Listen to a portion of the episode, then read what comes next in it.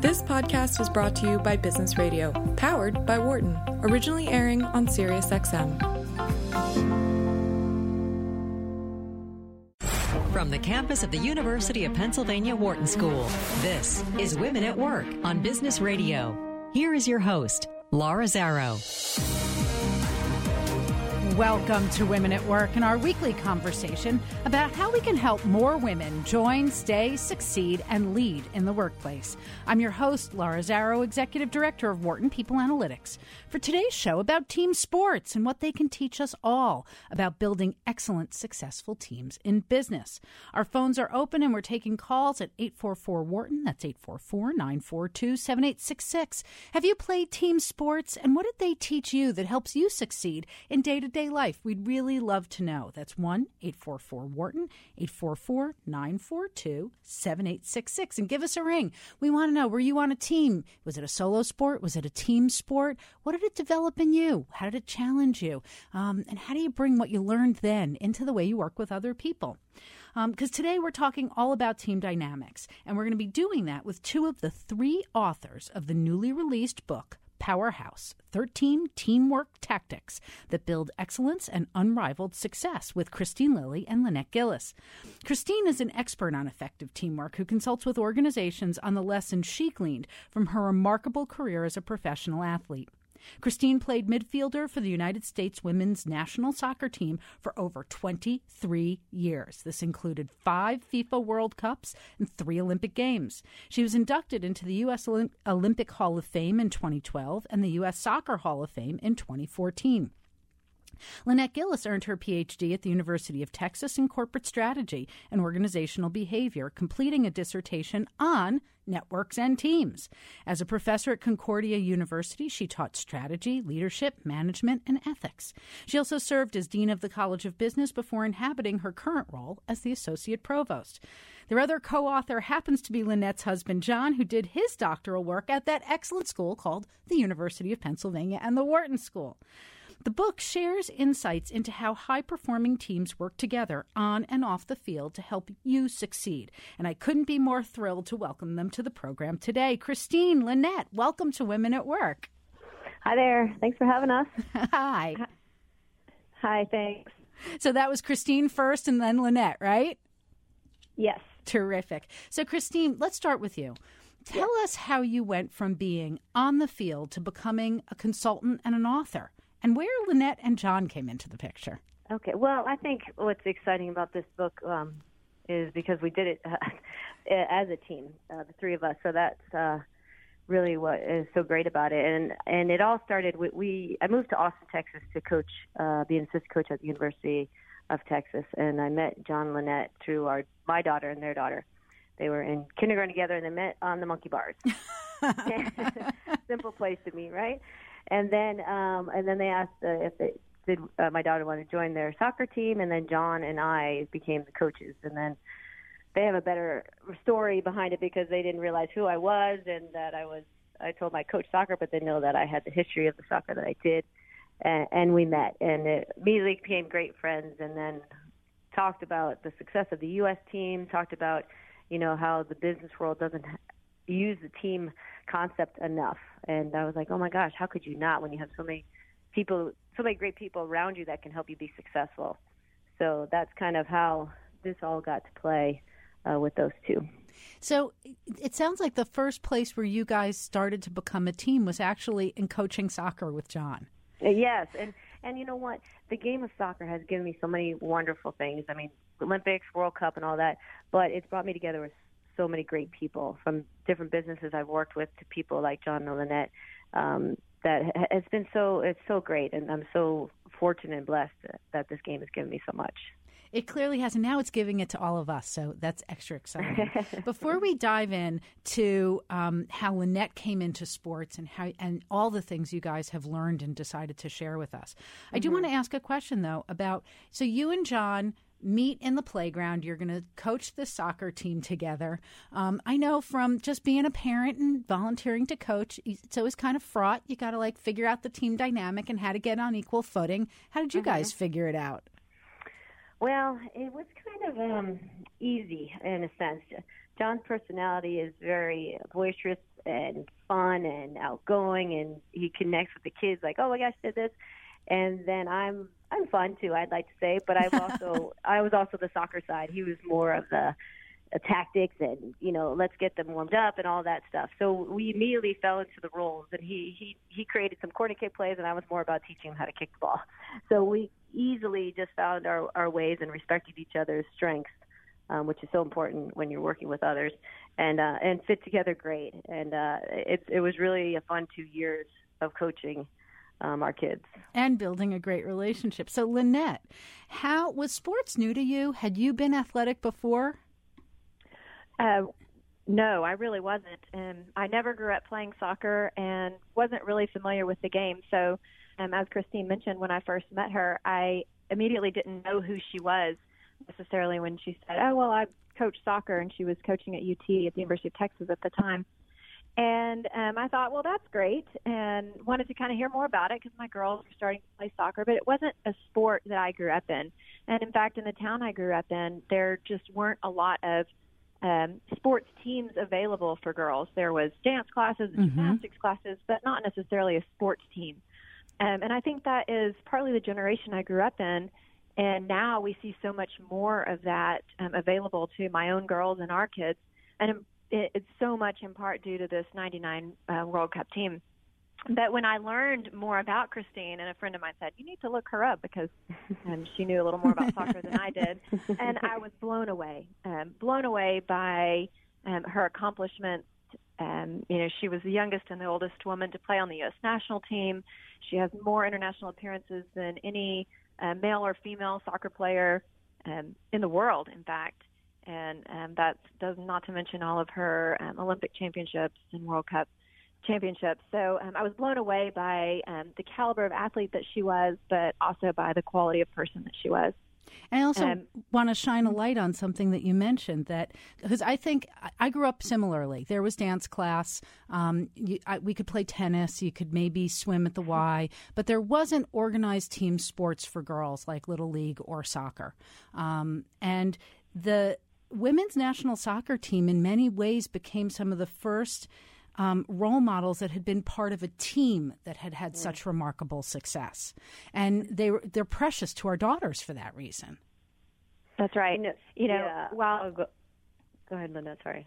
Okay. Well, I didn't know Kristine immediately. What I did know was the '99 World Cup, right? Mm-hmm. Um, when when I met her, um, I watched the game. I remember watching the game along with the millions of other people in the United States and around the world. And you know you could see their joy their passion their athleticism their mm-hmm. strength. And you know through the tv you could feel the bond they had as a team um, through their victory and um, and throughout the game. And i i believe that was a pivotal moment really in us history. It was the first women's team to really receive the notoriety of men's sports and that people were coming out for and these women suddenly became athletic heroes and role models and I, I think it spurred for our culture a new era of girls sports and girls um, athleticism that um, that hadn't been there before. And today, we have more opportunities for our girls than I had when I was growing up. Without a doubt, and they played a critical role in that. Absolutely. One of the things that is also so remarkable about the United States women's national soccer team is that they have performed as a winning organization longer than any other U.S. sports team in history. Kristine, that's correct, right? That we've been playing longer? What was that stat? That you performed as a winning organization longer than any other single U.S. sports team. Yeah, that right? you know what? I that could be true. I think when I look back, I mean, I joined the team in 1987, and the the U.S. team started in 1985. So um, it was new, and then I played for 23 years, and in that time span, I mean, we talked about it. I won two World Cups and won um, two gold medals, and then the other times that we competed, we didn't com- we didn't come lower than third place. Yeah, it's a it's a remarkable record. Yeah, and so, so it's awesome. it's amazing. But one of the things I want to talk about, uh, kind of as an entrance to talk about the book and the things that we have to learn from all of you, is to what do you attribute that kind of consistent long term success?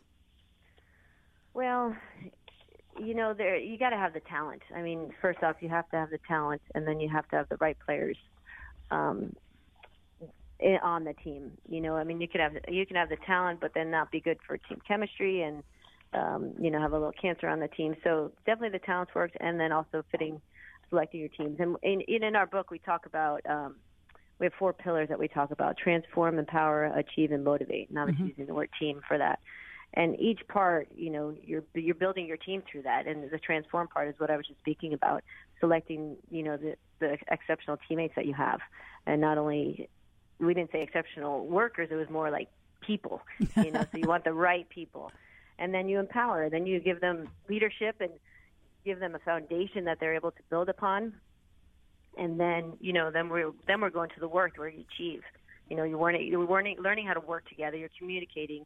You're handling any conflicts that may uh, come about.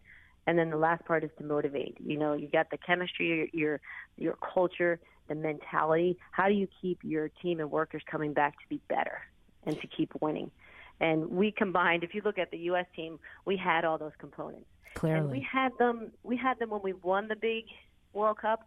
We we probably had them when we came in third or second sometimes, but maybe one was a little not you know we weren't functioning all at 100%.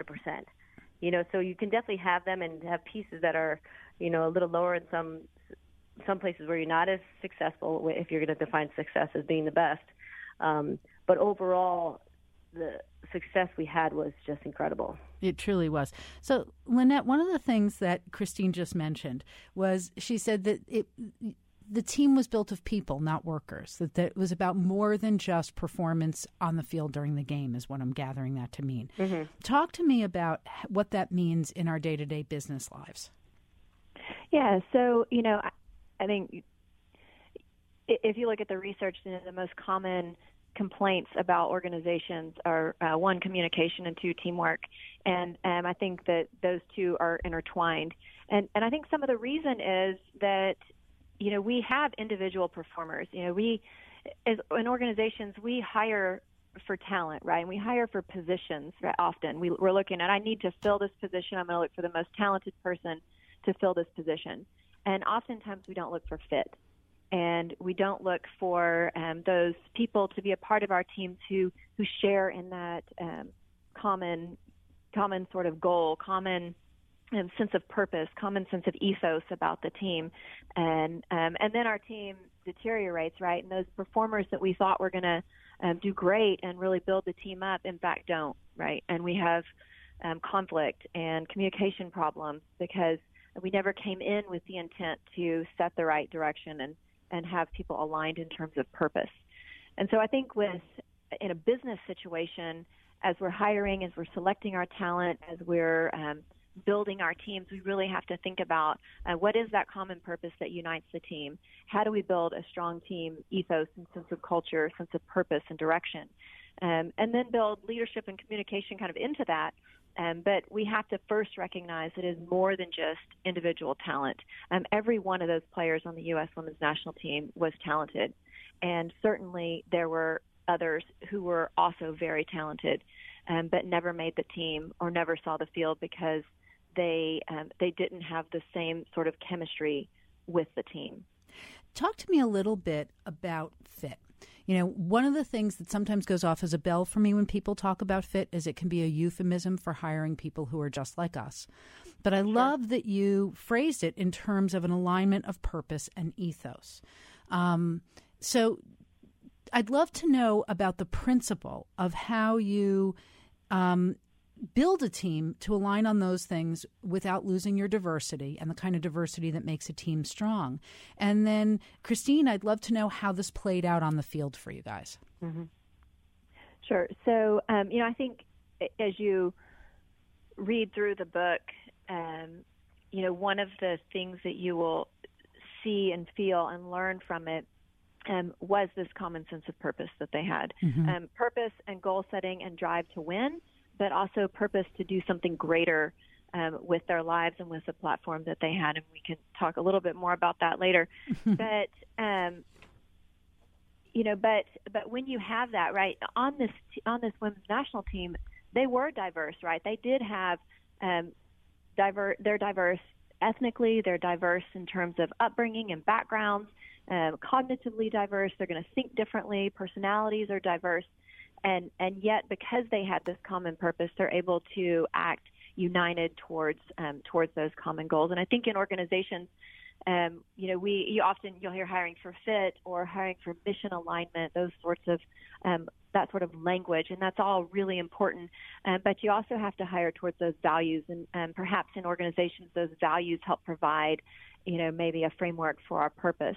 And um, so, certainly mm-hmm. at my institution, um, diversity is an appreciation of, of every person and recognition um, of diversity is and it's an important piece. And so, as we hire, it actually benefits our team to um, to hire people who are different than us. That is a part mm-hmm. of fit in our team rather than the opposite. It's wonderful and, to it's wonderful to hear that.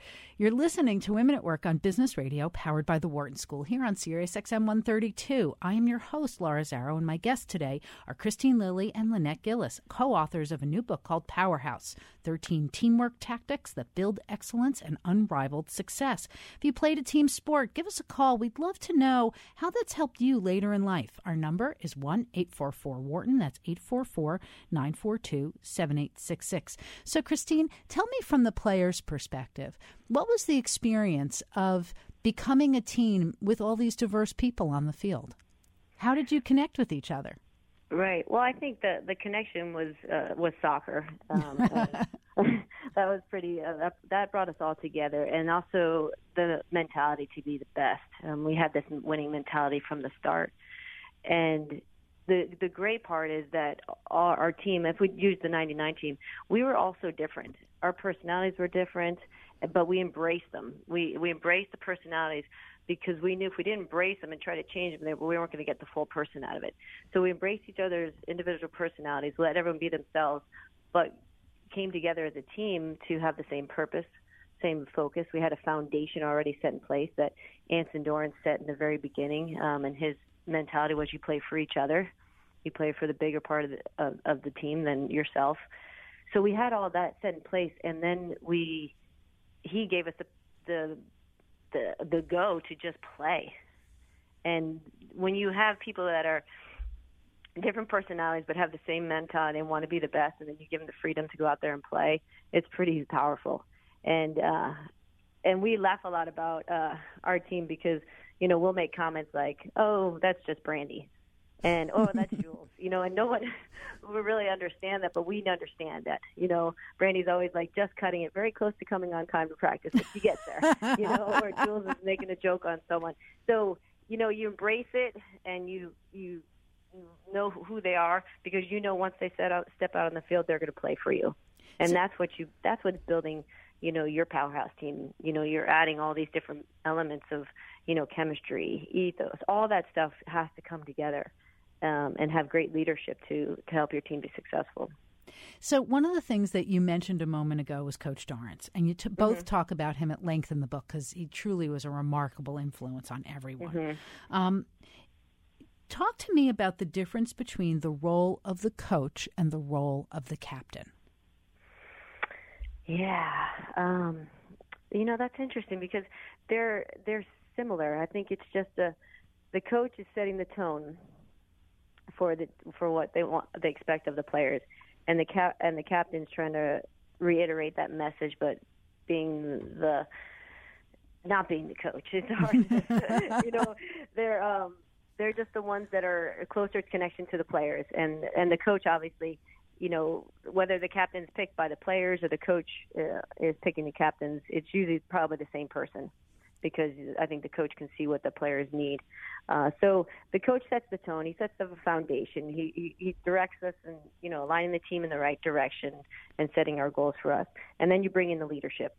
And the leaders set the tone where the players can connect to. And the leaders are someone you can trust that are, you know, doing what they are asking of you and one of the great uh, captains we had on the team was Carla Overbeck, and she's in the book. And why she was so great is she had a way of connecting with every single player.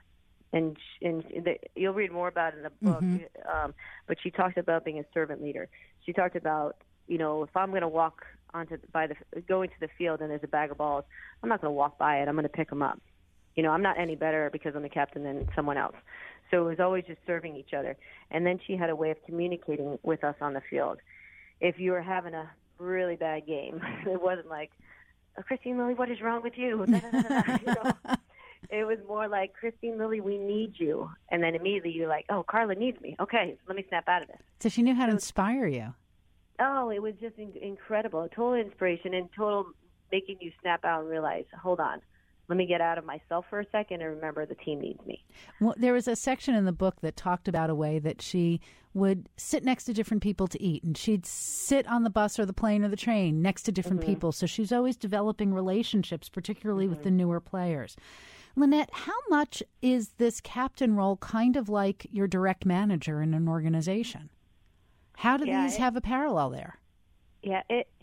I, I think it does have a parallel. The one of the you know you've got your coach who is really your formal leader right as we mm-hmm. call it that leader with authority and you've got your captain who has a certain level of formal authority but they're also you know that they have a lot of what I would call referent power you know if we were looking mm-hmm. in business terms that they have power because of the respect that others hold for them, right?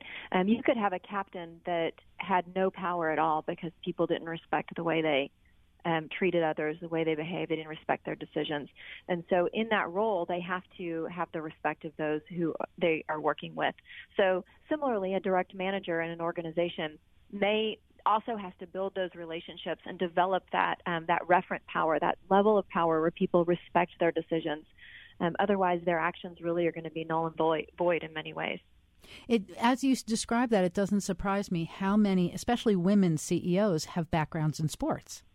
Mm. And that this sounds like this is one of the first places where women get an opportunity to rise into leadership roles where they have to leave with, as you said, the referent authority, not just the, the authority that comes with their position. Right. And so, in the sports context, Kristine, you know, you mm-hmm. were on this team for a really long time. You've inhabited a lot of different roles. Um, how did you feel about the process of emerging into leadership roles over time? You know, I think we all, as in sports, we all start as the the rookie, where you soak everything in, you you take it all in, and you you listen a lot and if you you know par- parallel that to the business world you know that's the that's the green you know the green green entering the business world you know they're like oh my gosh I got, I'll do this I'll do that. You want me to get coffee? I'll get coffee for you. You know and that's kind of what the rookie role is you know you're just doing everything and soaking it all in. And you learn and then you start to develop your your own individual strengths and and and ways um, on the field and also in leadership. And then you become the veteran um, and then also the gray, the green and gray. You get gray, um, and you and then you take what all you've learned through your rookie years and and what people you've taken from other people, and then the strengths you've built, and you try to implement that to the next generation coming through. And I think that's one of the hardest things as a rookie player coming to be a veteran and maybe coming into as a captain because in your mindset, you've had so many great captains before you. So I had Carla Overbeck, Julie Foudy, and uh, April Heinrichs, all these wonderful captains. And then I step into a captain role, and I'm thinking, oh my gosh, well they did it this way, they did it that way, and you sometimes catch into that flux of, oh my gosh, do I have to find my niche? And you eventually do find your niche. You take, you know, obviously with the strength, and my strength as a captain was leading by example. Mm-hmm. So everything I was asking of my team, I made sure I did and did even better. You know, I was always the fittest player on the field, so fitness was something where I could really motivate and help my team and earn their respect. Um, so you find the strengths that work for you, and then um, and then lead the best way you can. And I think the leaders that I've worked with that have been so uh, successful is that they've led, but they've also have a group underneath them of seven or eight people that are sending the same message. So you you, know. you, mentioned two important things: being a servant leader and leading by example, mm-hmm. and particularly pointed out the importance of fitness. And in the book, one of the things I really appreciated that I hadn't thought about quite that way before, I had almost taken it for granted, the fundamental prerequisite of showing up the, on the field superbly fit before training even mm-hmm. began. Lynette, talk to me about what the business version of this is. How does how does that play out in the workplace? What's where what are the ways that we can prepare ourselves so we show up for work fit and ready to go? Yeah, so I think there is um, a lot of preparation in advance as far as developing your competency in your field mm-hmm. and um, competency in your job. So, you know, sometimes in business we put people into jobs and ask them to perform without that practice. And um, and we need to be practicing our craft of what it is we do as well as um, as simply stepping out and trying to perform. Um, and sometimes that takes repetition, it takes time, it takes training, and it takes effort. And sometimes it takes a lot of self um, motivation, right? And those people who have that self drive are going to work harder to um, develop their competency and um, so that they ultimately can perform and be that kind of inspiration and role model to others. You know, when you talk to um, various people, we did interviews for this book, and um, every single one would say, you know, Kristine led by example. Um, Kristine was always, you know, the hardest worker, the fittest person, and um, and she set that bar high, right? She was a pace setter, and and in in team, if you read much team research, they talk about pace setters on teams, and those pace setters um, set the bar and bring, expect and um, hold others accountable to rise up to that bar, um, versus you know kind of releasing and letting go of some of their own um, self accountability and, and coming down. So they push others to improve and get better. Um, but that off, often has to come through training and hard work. And sometimes in some organizations, you've got to seek that out yourself and be motivated to drive drive towards that, and then bring others and bring your team along with. If you are going to be that um, servant leader and that leader by example. So it sounds like some of it is about perspective and attitude, and other parts of it are showing up um, could I say, well rested, appropriately dressed for work, with your homework done, having prepared for the meetings? Absolutely. There is some self care in there and um, professionalism and um, and and being ready for work, being ready, and um, your mind is active and and prepared. And you're ready to contribute to the team's success by becoming part of the team and not delaying it because you haven't prepared. That's right it, this is all I love these these different analogies. Um, we need to take a short break, but stay with us. We're going to talk more with Kristine Lilly and Lynette Gillis about Powerhouse 13 teamwork tactics that build excellence and unrivaled success in just a few minutes. I'm Laura Zarrow, and you're listening to Women at Work here on Business Radio, powered by the Wharton School on Sirius XM 132. While we're on break, if you want to give us a call, you can reach Patty at 1 844 Wharton. That's 1 844 942 7866. And I'm Laura Zarrow here on Women at Work on Sirius XM 132. We'll be back in a minute. You're listening to Women at Work on Business Radio. Here again is Laura Zarrow. Welcome back to Women at Work and our weekly conversation about how we can help more women join, stay, succeed, and lead in the workplace. I'm your host, Laura Zarrow, Executive Director of Wharton People Analytics, and my guests today are Kristine Lilly, retired U.S. Women's National Soccer star, and Dr. Lynette Gillis, the Associate Provost at Concordia University, where she's taught strategy, leadership, management, and ethics. They're the co authors of a new book called Powerhouse 13 Teamwork Tactics that Build Excellence and Unrivaled Success. Before the break, we were learning about how the same values that shape a successful team on the field can actually apply to a successful team on the workplace. So, with that, welcome back, Lynette, Kristine. We're so glad you're here. Nice to be here. Thank, Thank you, you for having us. So, Lynette, I want to start off with a question for you. Um, when we think about a workplace context we, um, and about the relationship between the team and the individuals, you know, employers often want a whole room of stars, people who are going to make the big sales, bring home the numbers. Um, yet at the same time, it seems like if you have a whole team where everybody's the same, the team's not really going to work well. Talk to me about the difference of shaping a team and the role of the individuals on the team. Um, so, when you build a team, uh, team members are going to have different roles. Some will be those stars that are in front of people that are leading the group, and others will have uh, more of a backseat sort of role, a quieter role, but certainly a role that is nonetheless important.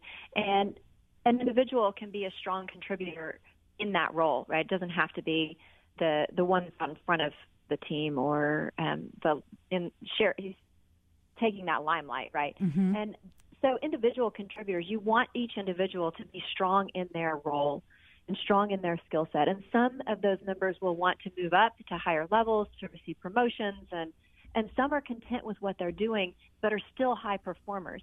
The the leader of that team then is their role is to manage that set of expectations and the the um, the culture of the team that says each member of this team is valued and regardless of what their role is we're going to appreciate and value each member of this team as individuals and as a collection, right? And recognizing that the team functions well when we have that collection of people. And then setting accountability for each person on the team. Mm-hmm. And those, that accountability standard may be a little bit different for each contributor, but but still maintaining a high level of accountability to the individual's role and to the contribution to the team. So, Kristine, how does this play out emotionally on the field? What's it like to have the pressure of being the one who's expected to score and be in the limelight, and being in roles where your job is to enable others to score? Right. You know, I think that's that's one of the things that makes teams so strong that are successful is is each each player embracing their role. And I mean, embracing, I mean really embracing because it's difficult. There was one example on our team, uh, one of my teammates and friends used to be a starter. And then she did, lost a starting position and then now she was coming off the bench. And it was one of those times where you're thinking, as the person happening to you, like, oh man, this stinks. You know, you're very negative because you're you're not getting what you want. But immediately you're like, okay, well, if I want to be on this team and I want to contribute to the success, I need to embrace my new role. And that's what I mean by embracing. And it's not easy. And everyone that's not on the field wants to be on the field. And then, but the great part of what, what our team felt in 1999 was everyone on the field thank, let the people that weren't playing much how important they were to them and how important they were to the team. And that's the stuff that that helped us be successful because it's not easy not being on the field. You know, no. we had we had a couple players in 1999 that never stepped one one minute in the game. That must have been heartbreaking for them. It was, but you know what? They were the first ones at practice that were pushing us and cheering us on because if they weren't pushing us, we weren't going to get better, and then we as a team wouldn't succeed. So it is hard, but we all had to have a role, and it's extremely important to embrace that role and know that it matters. And so they were an important part of the team, even if they weren't on the field. Oh my goodness, most definitely. And even I mean, we'll go to extent to our you know our staff. I mean, it's just about the players, our coaching staff, our massage people, our manager that you know organize all our travel. All those people played an important role in the success of our team. So that's where I think you have to remind yourself when you're in a role that's a little bit more glamorous per se, and remind yourself that you need to reach out and let those people know how important they are and celebrate them. Exactly. So it also sounds like in this context where you've got really, really um, devoted players, people who are committed to winning, who want to be the best that they can possibly be individually and collectively. That's powerful, but that's also a lot of emotion to manage. And mm-hmm. it taps into ego and pride and these other things that our regular humans like us wrestle with every day. How, in the team context, do you guys you ladies learn to handle and navigate all those emotions that are at play with each other? Well, I think you know you it's a constant you know process, but I think what helps it start off is your foundation from the very beginning. Um, if you know the foundation of our team was never about one person; it was always about the team, about playing for each other. Then you have that set in stone. So when you start to veer off, it's not like someone is being a little bit more self-centered, you can't be like, "Hey, what's wrong with you?" You're like, "Hey, what's what's you know what's our foundation here? What's our goal?" And then it brings them back to life. So you ha- if you have that set down, that that helps extremely. And then it's a constant process, and that's building the team chemistry and trust, clarifying roles, trusting each other.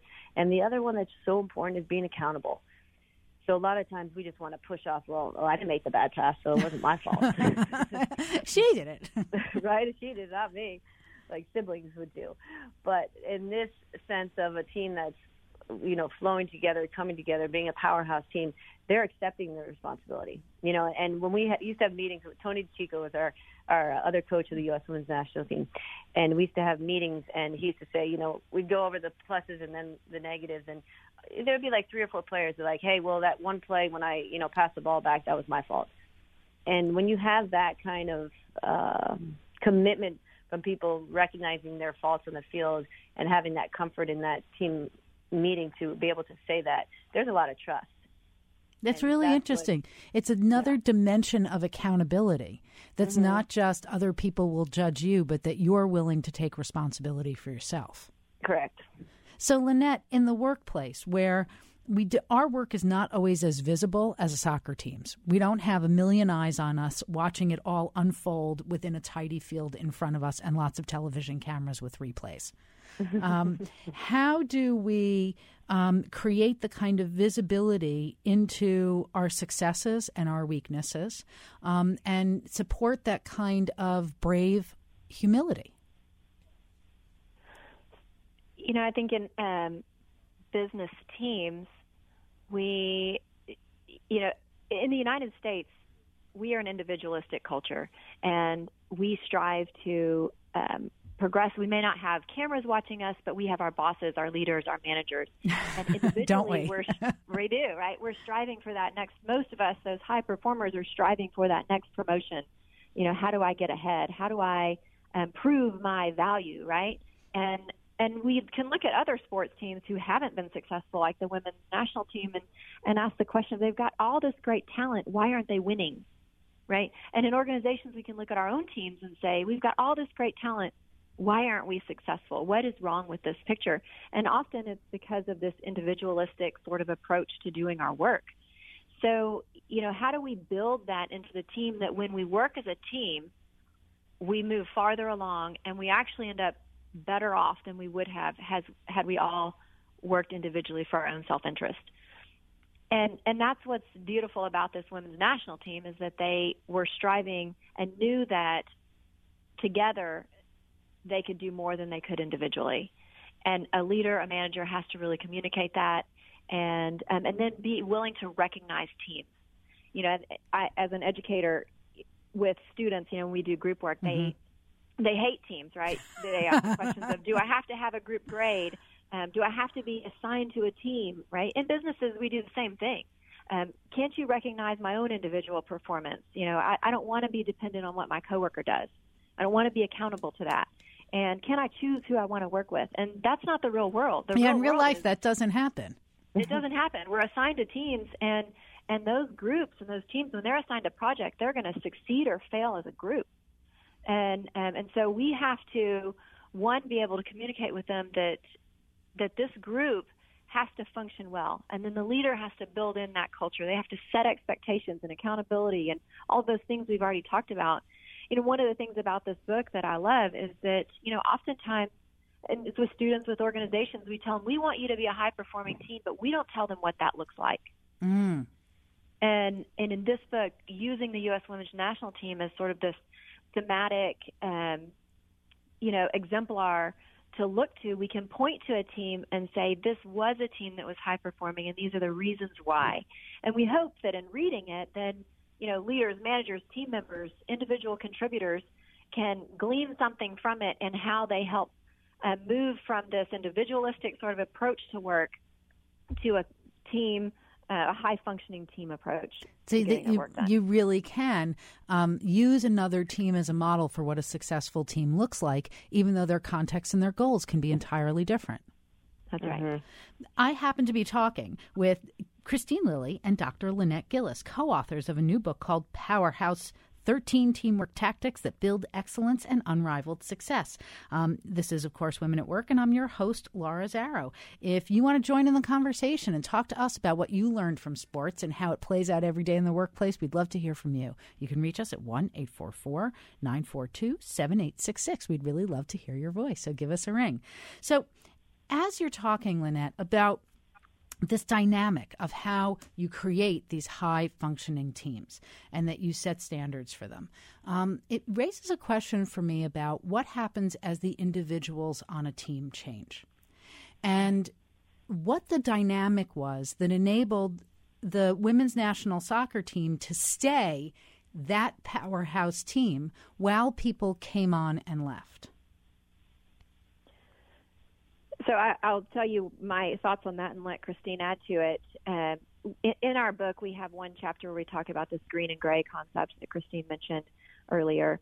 that you're you have your new, your young, your your fresh players, and you have your veterans, and um, they were able as a team to maintain that culture and ethos of the team as players moved in and out. Right, the U.S. national team, as you mentioned, is the winning most team in the history of United States sports. And that happened over a long period of time, not just one year, which Right. means there are players that have moved in and out, right? Uh, but the culture of the team has maintained. They've maintained that attitude for winning, that winning mentality, that um, desire to um, achieve the best, to be your best, that um, sense of playing for the other and playing for each other, and um, and then also a sense of purpose in um, in having that platform for women's sports and for girls and for youth of of our society, right? And and similarly in organizations, right? We're going to have people move in and out as we hire, as people retire, as people leave and move on to other opportunities. Uh, we will have transition within our teams. So setting a culture is really important within the team and within the organization. That's where I go back to those values that I mentioned earlier. Having those sense of values both organizationally and then within your team, kind of the rules for engagement. This is how we behave as a team. And then as you bring in new players, it's that hiring for for fit with fit with this is the way we behave this is the way we're going to um, communicate with each other and interact with each other these are the expectations we have for each other and then that honest feedback that um, that people need that is given with both compassion and transparency So, as Kristine said, those gray players, the ones who are more mature on the tom, become the carriers of those cultural norms and the values that allow the culture to continue. Kristine, how did this play out in real life? Did you see examples of it that you thought really helped, you know, pass the baton and, and carry those values from the existing team to its newer members? Yes, I mean there was definitely uh, there was constant. I think it was a constant process. I think with the U.S. Women's National Team, we had a core of us that were on the team for about 17 years, but there was always fluctuating players. You know, there was always new players coming in, and when we had camps, I mean, it wasn't just the 20. We had maybe 30 kids in camp, so there was constant new new blood coming in. So you, there was constantly showing what it means to be on this team, whether it's acting the way you act professionally, getting ready, getting there um, how you train, how you speak. Um, you know, no, no one's talking badly about a teammate. You know, you're all respecting what each other's doing. And I think the biggest, uh, the, the biggest challenge is we all were fighting for our spots on the team Right, you're compete. So, weren't you fundamentally competing with each other to some degree? constantly, constantly. So you're competing against players that you also are hoping will make the team. But if you didn't compete, you weren't going to make the team. So it was a constant, a constant challenge. But I think that's what made that's what makes our team so successful because it's so competitive. And then you embrace uh, the new generations coming in. I, and in 2004, that is when um, Julie Foudy, Mia Hamm, and Joy Fawcett, three you know members of the team that had been together for 17 years, were retiring. And Carla Overbeck retired a, year, uh, a couple years before that, and Michelle Akers from the very beginning retired. I think four years before that. So that was a big adjustment. And then Brandi Chastain wasn't on the on the team, so I was one of the lone players from the first 91 team, and plus there was maybe another player from 99, Christie Rampone. So we started to dwindle that majority, and then new young players are coming in with a new green, you know, smile on their face, like here we go, I'm going to take over the world. um, and there was a little bit of you know trying to show them what it means to be here and definitely the leadership who passed down through. You know, Abby Wambach was the next generation uh, to come through, and then obviously passing that to Alex Morgan. So you continue to pass the competitive fire, what it means to be here, and the culture that we we had set from the start. So it is a process, and you hope that the new generation coming in is embracing um, what you have set um, the foundation at. So it sounds like one of the things that you were was happening when you get a little when you think of it big picture is that kids were coming onto the team. They were young Yeah. women, and that um, some of the players were on the team long enough that you were really mature women, fully grown ups. By the time y- your arc on the team was almost done. Um, Was there anything in particular that wasn't just about their newness, but about their youth that you learned to be sensitive to, or work with, or work around in trying to help integrate them into the team? Well, I think you know the veteran gray players we all were a new player at one point. So we all knew what it felt like to be on the team. We knew how scary it was. We knew how nerve wracking it was. We knew how lonely it could be because um, a lot of players knew each other. Um, but in the same aspect, you also have to let them experience that. You know, it's not like you're just isolating them on purpose, but you're letting them go through some things and knowing that training's gonna be hard, and then afterward, you know, hey, good job today. Just a couple words. I remember being a young player, and I would just hear, "Hey, little good job today," and I was like, "Oh, really? You think I did good?" and how much and how much that meant to me. And and the person that told me that probably didn't even realize the impact. But And the praise junkies in us are hungry for that. Oh, yeah. Well, you want the you want to earn the respect of your teammates, Absolutely. and and that's that's what it's about. So you gotta you gotta bring them along a bit, but you also have to let them experience what it's like to be a young player to really embrace um, that part of it. Uh, because it's not easy, and you don't want to make it easy because then it's, you're not serving them a good purpose. You know, you're not really showing them what it's about. So, one of the things that you just mentioned was the value of um, that positive word, that kind message. And in this, the book, you also shared a few really amazing stories about the way that Coach Dorrance gave feedback. Um, talk to me about his personalized letters that he gave out before a game. Yeah, you know, I mean, I'm I'm aging myself when I'm thinking. I don't even know how many years I've been out of college, but um, he he used to write letters to the seniors, and I, from my recollection from back in the day, this I mean, this is a while ago. I can remember him reading those letters to the team, and then the seniors the seniors would step out of the locker room. So he would talk about each senior indi- individually to the team, in essence of showing the team that's in the room why you are playing this game. You're playing for all those seniors that are sitting out there because they worked the three years prior to create what you have. And when I when the seniors would come back in the room, I would look around to some of the teammates, and some of the teammates would be in tears. I'm like, "What's going on in here? we got a game to play." But Anson, what he did with that um, was showing his appreciation of us, and it wasn't not just the soccer; it was also the other stuff we did off the field that impacted us as human beings, but showed us appreciation that, that he had of us and then sharing that with the team. And and the really the play for each other i've got your back i'll carry you today was all those kind of mentalities and feelings we had. And when we stepped on that field could you imagine having all those emotions and want to be like all right who what team are we going to tear apart here? Right, and to show um, how much of building that team camaraderie um, happened off the field. Yes This is Women at Work, and I'm your host, Laura Zarrow. I'm talking with Kristine Lilly and Dr. Lynette Gillis, co authors of the new book, Powerhouse 13 Teamwork Tactics That Build Excellence and Unrivaled Success. I'm Laura Zarrow, and we're delighted that you're here, here with us today. Um, and Kristine and Lynette, this idea of how we buoy each other, I find um, important and intoxicating. I try and do it with my team on a regular basis. I also have a very small team. So, Lynette, when we're in workplaces, um, we can't always write love notes and read them the night before a big event at work. what are some ways that we can create parallels or use kind of existing systems within a workplace um, to accomplish the same things? You know, I don't think it has to be complicated. Um, the research would tell us that people are motivated by opportunities to contribute. They're motivated by recognition. They're motivated by signs of appreciation. And um, those are really what often we call satisfiers in our jobs, right? Things that help us want to do more as opposed to dissatisfiers, which are things that if they're not present, we're unhappy, right? And those are things like salary continues to come Right. up there. But um, so I, I don't think it has to be complicated. Even the scenario that Kristine described to you, it is it is simple words of affirmation and recognition. Every individual, we want to be recognized as a team, but we also want to be known individually. We want to feel known and, and feel appreciated for our individual uniquenesses and contributions to the team. So whether that's the leader, the manager, your um, peers, your coworkers, your um, friendship type of relationships, it is those words of affirmation, that opportunity to say, I want you on my team. Can you help me with this? I believe you have the skills to do this. Those are simple ways.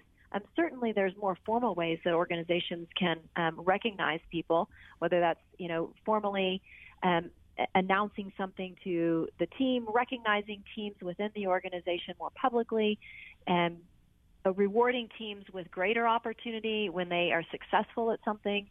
Uh, there's there's those types of opportunities as well, but certainly I don't think it has to be that complicated. As long as it recognizes both individuality and contribution and appreciation, while also um, recognizing the team success as well. One of the things I love that you just shared, because it's so essential to creating an inclusive workplace, is to feel seen for who you are and valued for who you are, and to have that reflected back at you. That's right.